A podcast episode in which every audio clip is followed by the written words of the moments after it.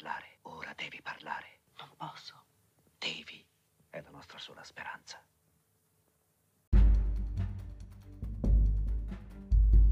Quanto fa paura la morte e quanti media contribuiscono nel creare un clima di paura? L'abbiamo visto, grazie ai social network abbiamo capito che buona parte degli esseri umani non sono animali razionali, ma ragionano attraverso credenze, congetture e il più delle volte si fanno semplicemente guidare dalle emozioni e dai sentimenti. La chiamano anche percezione. L'estate si parla di caldo percepito, oggi possiamo parlare di paura percepita. Io vi invito a riflettere su questo.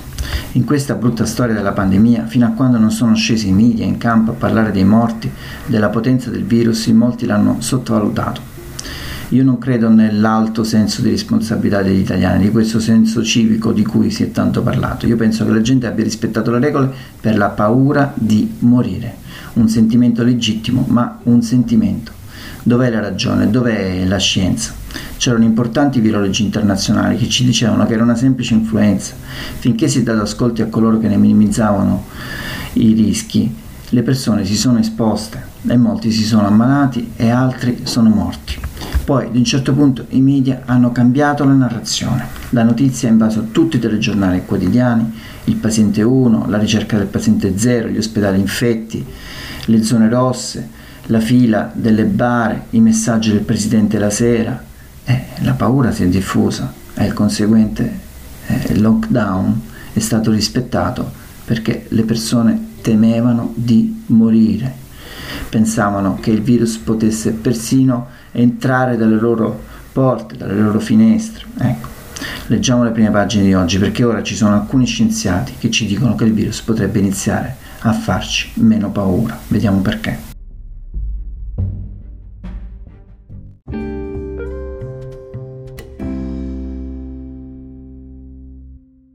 Benvenuto a Stramp, diciottesima puntata. Prima di leggere le prime pagine e le notizie di oggi, vi ricordo che potete partecipare alla trasmissione dando il vostro contributo a questa lettura critica dei fatti, inviando un messaggio vocale direttamente in trasmissione. Trovate il link nella descrizione di questo podcast. Inoltre, se questa trasmissione vi è piaciuta, vi invito a lasciarmi una recensione sulla vostra app di ascolto.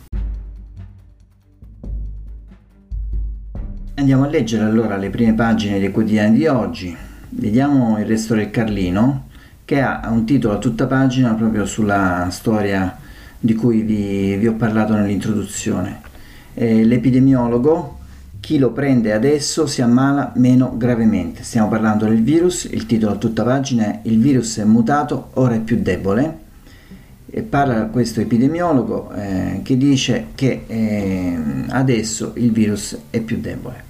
Il Veneto vara la banca del plasma per le cure bufera Covid sulla politica, buona fede sotto accusa per i mafiosi scarcerati, un decreto per rimetterli dentro. Il riformista, giornali politici si fanno magistrati, Repubblica e buona fede spiccano 376 ordini di arresto. Quindi se la prende anche con lo stesso giornale diretto da Maurizio Molinari e il ministro di giustizia eh, spiccano 376 ordini di arresto, scrive Piero Sansonetti dalle pagine del Riformista. Eh, altra storia in prima pagina, eh, Aldo Torchiaro, Bellanova, regolarizzati i migranti, io mi dimetto, quindi la ministra di Italia Viva minaccia le dimissioni, anche questo sarà un tema presente su molte prime pagine oggi. Il secolo XIX è ancora più netto, migranti, il governo scricchiola, Bellanova, sanatoria o vado via. Sole 24 ore, fisco e contributi, rinvio a settembre per i pagamenti di oltre 20 miliardi. Il tempo ha un titolo molto evocativo, c'è una bandiera italiana e, e a tutta pagina hanno scritto Nella nebbia. Il decreto è un miraggio, la maggioranza naviga a vista, gli italiani affrontano la ripartenza senza una guida. Italia oggi, corsa a bloccare i mutui casa. La Croce mette in prima pagina la scuola, ora il rischio è il blef, la Gazzetta del Mezzogiorno, dalla semi-libertà alla pre-libertà, ma a Napoli imprenditore si uccide nella sua azienda, oppresso dalla crisi. Questa è un'altra storia che vedremo, che leggeremo molto presente oggi sui giornali, ma sicuramente bisognerà vedere meglio, entrare meglio in questa storia. Si è ucciso davvero perché temeva per i suoi dipendenti? Il messaggero, riapertura dal 18, Conte accelera. Il Premier sotto assedio anticipa l'ok a parrucchieri, bar e ristoranti nelle aree a basso rischio contagio. Migranti, vicino all'accordo sulle regolarizzazioni, decreto. Gelo imprese governo, il PIL crollerà del 9,5%. Il mattino bar e ristoranti riaprono prima. Conte sotto assedio, il 18 maggio sì anche ai parrucchieri nelle regioni a basso rischio contagio. Recessione record in tutta Europa. Il PIL italiano precipita a 9,5%.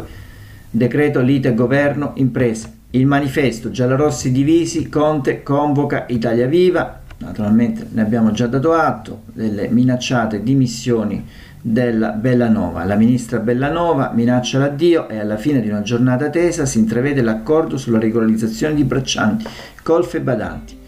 Dopo il niente di crimi, 5 Stelle accettano i permessi temporanei, ma resta il nodo della loro durata. Provenzano, un atto di civiltà, l'associazione Il Papa, sì ai diritti. Il titolo a tutta pagina del quotidiano comunista è Campi minati. Il giorno il virus è mutato, ora è più debole, l'abbiamo già letto, fa parte sempre del quotidiano nazionale, del circuito quotidiano nazionale. Il giornale, diretto da Alessandro Sallusti, multe ai disperati, ristoratori in piazza Milano, sanzione da 400 euro. Crisi, primo imprenditore suicida, a Napoli in 57 anni si è tolto la vita, distrutto dai debiti post-Covid. Foglio a tutta pagina scrive il Covid-19 strisciava in Francia e in Italia prima di Natale, in Cina a novembre. È ora di riscrivere la storia della pandemia. Un articolo a firma di Daniele Raineri. Il Fatto quotidiano sulla giustizia, fase 2 per i boss, tutti dentro. Bonafede annuncia il decreto, coi contagi in calo gli scarcerati tornino dai giudici di sorveglianza ma c'è un appello, un appello a tutta pagina di un ex magistrato Caselli che scrive di Matteo Bonafede siete persone per bene, ora dovete fare pace. Difficile non intervenire anche se avrei preferito starne fuori, dice il, uh, l'ex magistrato, vuole far, pa- vuole far fare pace a Di Matteo e il ministro della giustizia.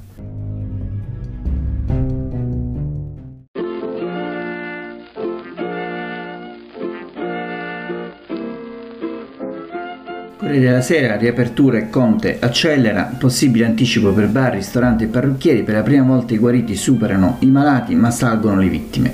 Governo diviso sugli aiuti economici, trattativa sulla regolarizzazione dei migranti. Anche qui sul Corriere della Sera si dà spazio agli esperti che dicono ma ora il virus perde forza, ci sono due articoli di Laura Coppini e Silvia Turin, non bisogna cadere in facili entusiasmi ma forse il virus sta perdendo forza. La notizia giornale, quotidiano diretto da Gaetano Pedullà, a tutta pagina scrive altro che condizionato dai boss, Bonafede rimanda in cella, i mafiosi scarcerati dai giudici, altra storia dalla prima pagina è la Bellanova, l'ultimo ricatto di Italia Viva, regolarizzare 600.000 migranti o la Bellanova si dimette. E concludiamo questa rassegna di oggi con il, il titolo di eh, prima pagina di Repubblica, Boss Bonafede ci ripensa, ma ora c'è il rischio fuga.